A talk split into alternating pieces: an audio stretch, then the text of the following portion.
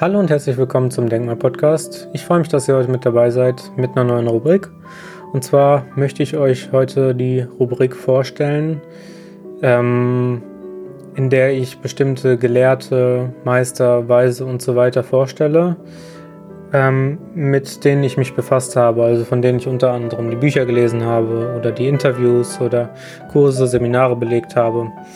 Ähm, und ich möchte mit meinen Worten wiedergeben, wie sie mein Leben verändert haben, aber auch ähm, wie sie dir weiterhelfen können, möglicherweise in deiner Situation und was du, wenn du dich nicht davon angezogen fühlst, was derjenige sagt, was du dabei fühlst.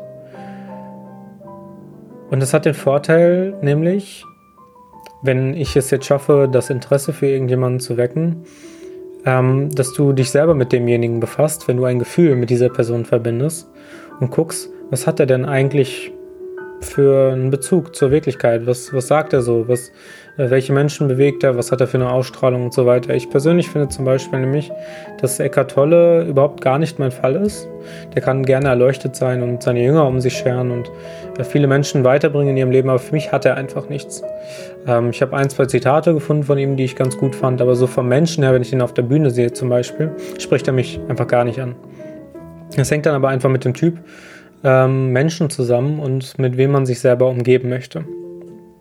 Und das ist ja das, was ich immer mit meinem Podcast machen möchte. Ich möchte Anregungen geben. Ich möchte, dass ihr euch selber weiterbildet, auch außerhalb dessen, was ich sage, weil ich niemals die ultimative Wahrheit gefressen habe.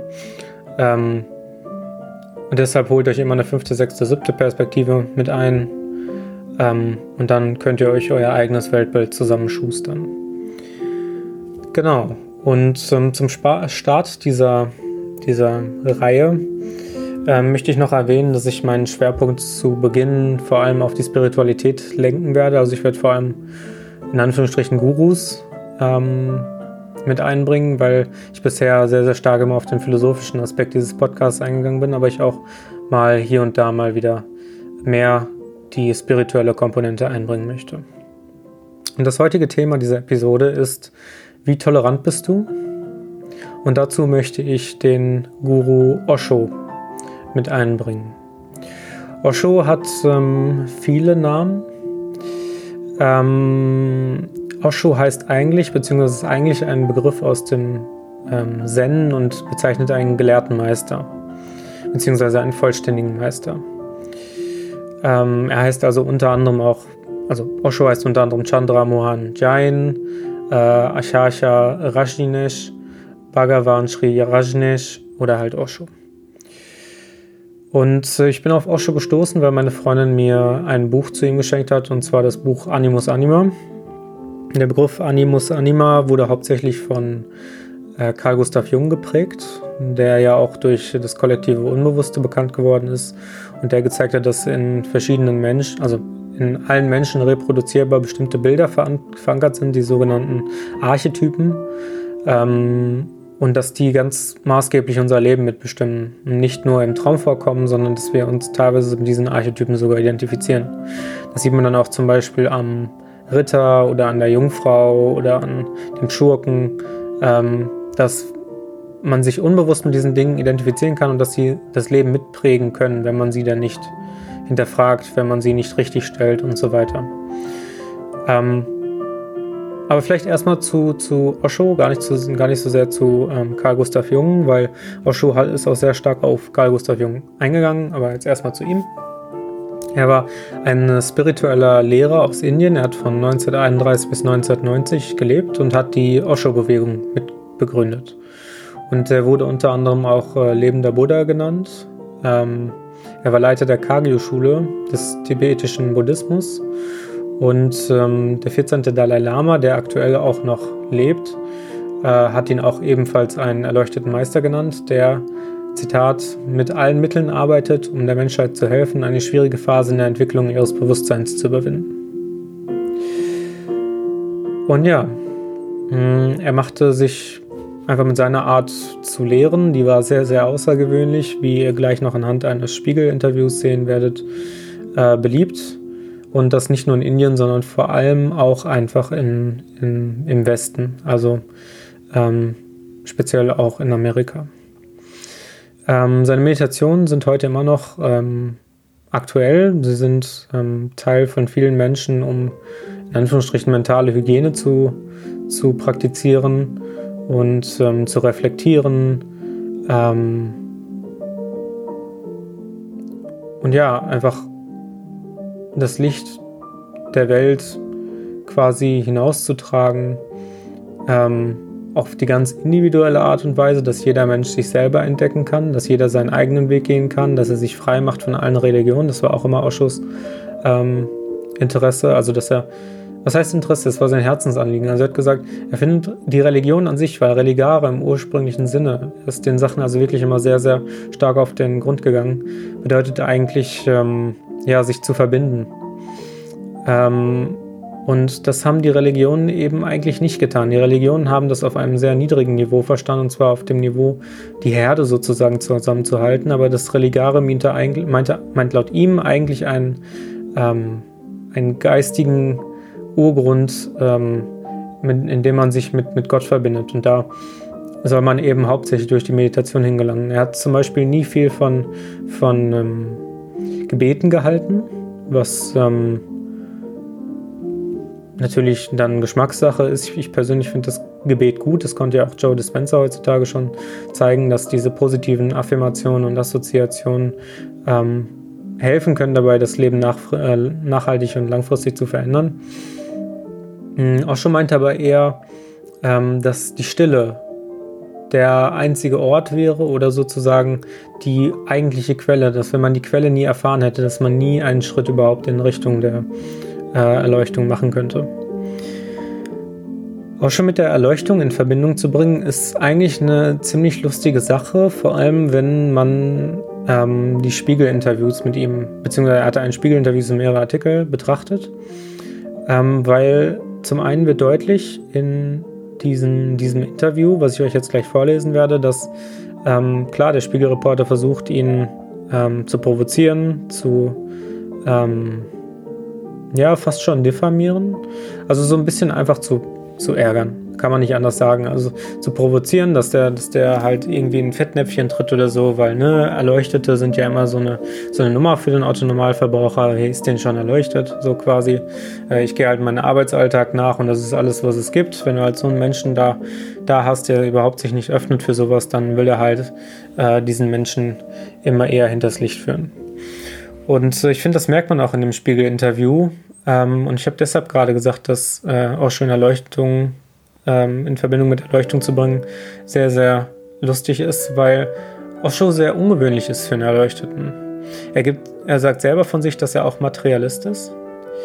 Ähm, aber er ist eben auch spirituell. Er sagt, man kann diese beiden Dinge nie trennen. Und das ist auch das, was in meinem Buch Animus Anima sehr, sehr stark herauskommt. Er ist ein unglaublicher Befürworter der Non-Dualität. Also auf der einen Seite zu lernen, was ist non-dual zu sein, also diese, was ich gerade sagte, diese ursprüngliche Quelle, diese Stille, dieses sich absolut entspannen, um hinter die Fassade zwischen, äh, äh, hinter die Fassade von Licht und Dunkel, ähm, Mann und Frau, rechts und links, Norden, Osten und so weiter zu gucken. Was, was gibt's, was ist diese Quelle, die das alles erschaffen hat? Ähm, auf der anderen Seite ist er ein totaler Fan der Dualität, der sagt, ja, aber selbst die Spiritualität, selbst das Non-Duale geht nicht ohne das Duale. Also warum, wenn ich schon die Non-Dualität erfahren habe, darf ich mir hier nicht ein schönes Leben machen in der Dualität, also in der materiellen Welt sozusagen. Deswegen war unter anderem auch ähm, als Rolls-Royce-Guru bekannt. ich fand das sehr, sehr, sehr spannend. In einem Teil des Interviews hatten sie versucht, den ähm, Osho, der da mit Bhagavan angesprochen wurde, in das Licht zu führen, indem sie sagen, äh, wie können sie denn äh, geistlich sein, wenn sie hier 100 Rolls-Royce in der Garage stehen haben? Das, das passt doch irgendwie nicht zusammen. Sie sagen Enthaltsamkeit und tun das Gegenteil.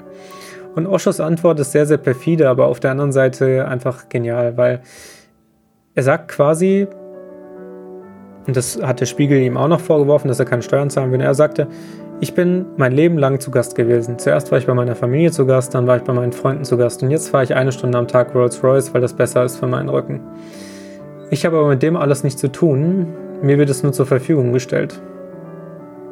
Und die Menschen, die hier um mich herum sind, sind quasi auch, ja, ähm, aus freien Stücken hier. Also die wollen hier sein, weil sie einfach mit mir, mit mir reden wollen. Sie wollen von mir hören, sie sind alle unterschiedlich weit. Ähm, aber das sind alles ihr Ding, genauso wie es mein Ding ist, zu machen, was ich mache. Ähm, aber zu unterstellen, dass ich, also das hat er jetzt nicht gesagt, das füge ich jetzt mal hinzu, aber zu unterstellen, dass ein Rolls-Royce-Guru stimmt, äh, ist, stimmt halt nicht, weil ähm, er halt zu Gast sei und deshalb keine Steuern zahlen muss, kein Rolls-Royce fahren muss und so weiter. Ja, und das wäre jetzt auch schon eigentlich deine erste Aufgabe. Schreib mal auf, was du dazu fühlst, wenn ähm, ein Geistiger sagt, ich fahre Rolls-Royce. Weil in unserem Kopf ist es erstmal so ein, es passt nicht zusammen. Aber noch krasser wird jetzt das, was als nächstes kommt. Da würde ich dich ähm, noch eher bitten, ähm, aufzuschreiben, was du fühlst und dich vielleicht auch ein bisschen darauf vorzubereiten. Vielleicht machst du mal kurz Pause und atmest ein paar Mal durch.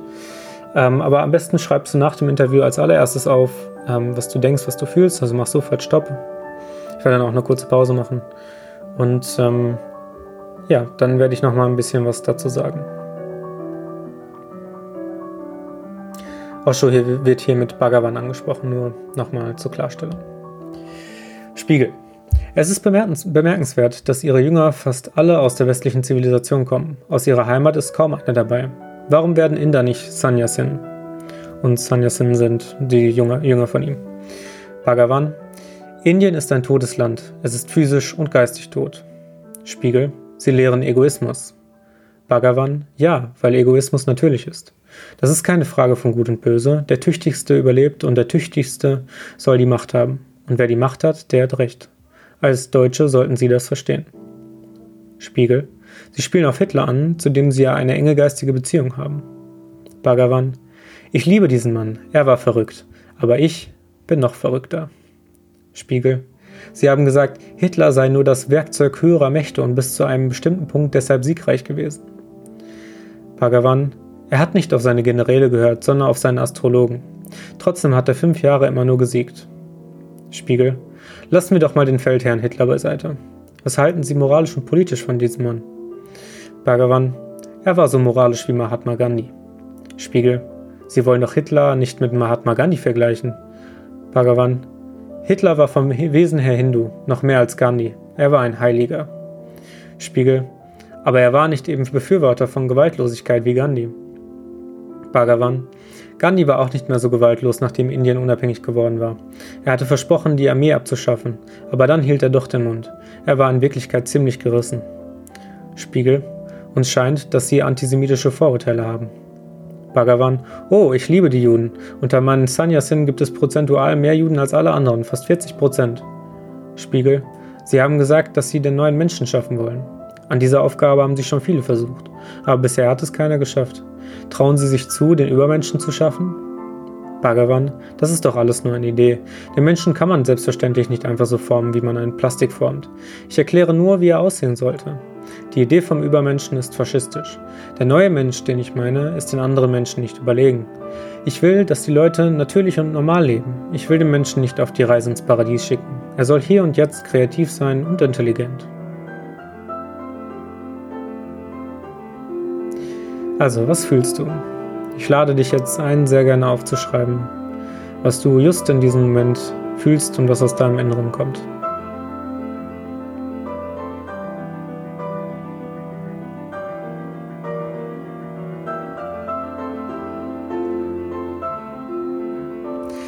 Was ich sehr perfide und unglaublich spannend finde an Bhagavan oder Osho ist, dass er unglaublich gut mit der Sprache spielen kann und eben auch auf ähm, bestimmte Aspekte mit der Sprache hinlenkt, wo man ihn einfach nicht zu fassen bekommt. Also wenn er, egal was er sagt und was er schreibt, man denkt immer, ha, jetzt habe ich dich, jetzt hast du was gesagt, jetzt ähm, kriege ich dich und jetzt zeige ich dir, dass du nicht erleuchtet bist. Und dann im nächsten Satz sagt er etwas, was all das, was er zuvor gesagt hat, nicht rechtfertigt, sondern bestimmt einfach. In dem nächsten Satz kann man ihm dann plötzlich nichts mehr vorwerfen. Weil er hat ja rein theoretisch nichts Falsches gesagt.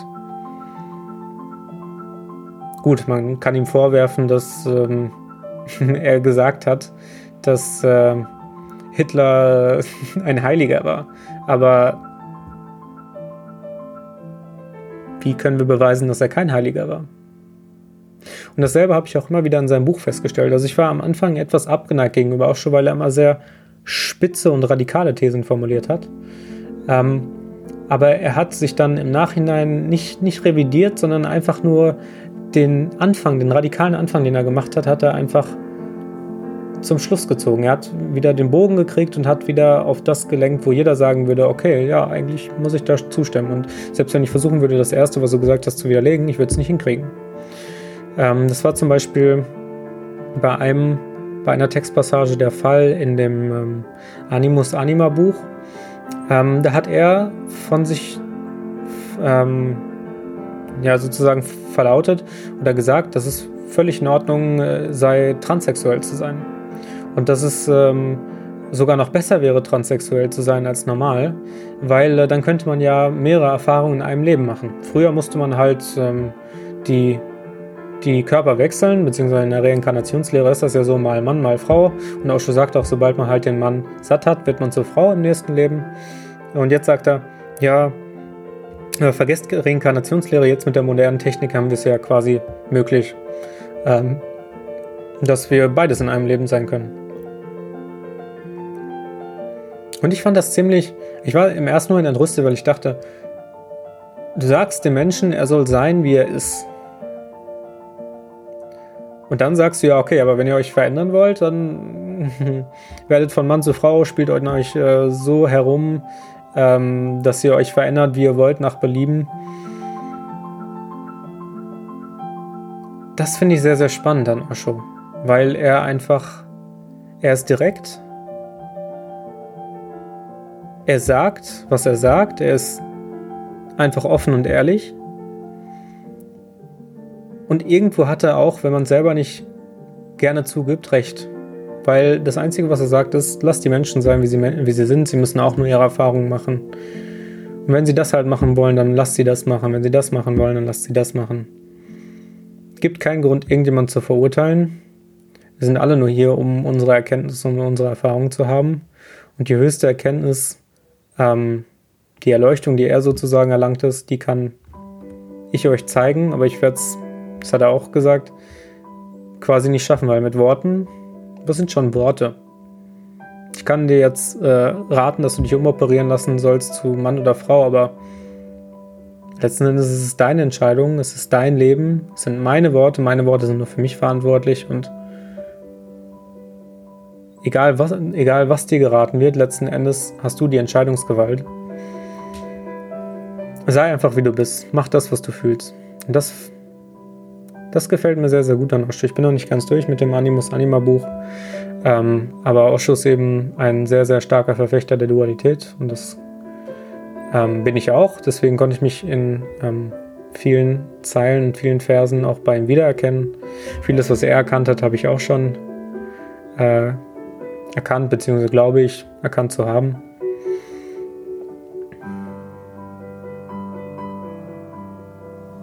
Und ja, vielleicht, vielleicht lese ich noch einmal den äh, Klappentext zu seinem Buch vor und das soll es dann auch eigentlich schon mit der Folge gewesen sein. Als C.G. Jung von Anima und Animus sprach, klang das für die westlichen psychologischen Ohren geradezu revolutionär. Zu diesem Zeitpunkt war nur in wenigen bekannt, dass es in China eine uralte daoistische Schrift gab, die nicht nur die Existenz von Anima und Animus beschrieb, sondern auch Wege aufzeigte, wie der Mensch zu einer Harmonie zwischen diesen beiden in sich als unvereinbar erlebten Seiten gelangen kann, der männlichen und weiblichen. Ein Arbeitsbuch für alle, die an der Aufhebung fixierter Rollenbilder interessiert sind. Also, abschließend, Osho ist jemand, der einen selber herausfordert. Und wer Herausforderungen, geradezu, also vor allem geistige und spirituelle Herausforderungen sucht, für den ist Osho auf jeden Fall was und für den kann ich das sehr, sehr empfehlen. Vielen Dank fürs Zuhören. Ich hoffe, ihr seid nächstes Mal auch wieder dabei. Nächstes Mal werde ich mehr über Sadhguru sprechen. Vielleicht hat der ein oder andere schon Videos von ihm gesehen. Es ist einer der populärsten indischen Mystiker aktuell. Und ähm, ja, vielen Dank. Ich bin Tristan vom Denkmal Podcast und bis demnächst. Ciao, ciao.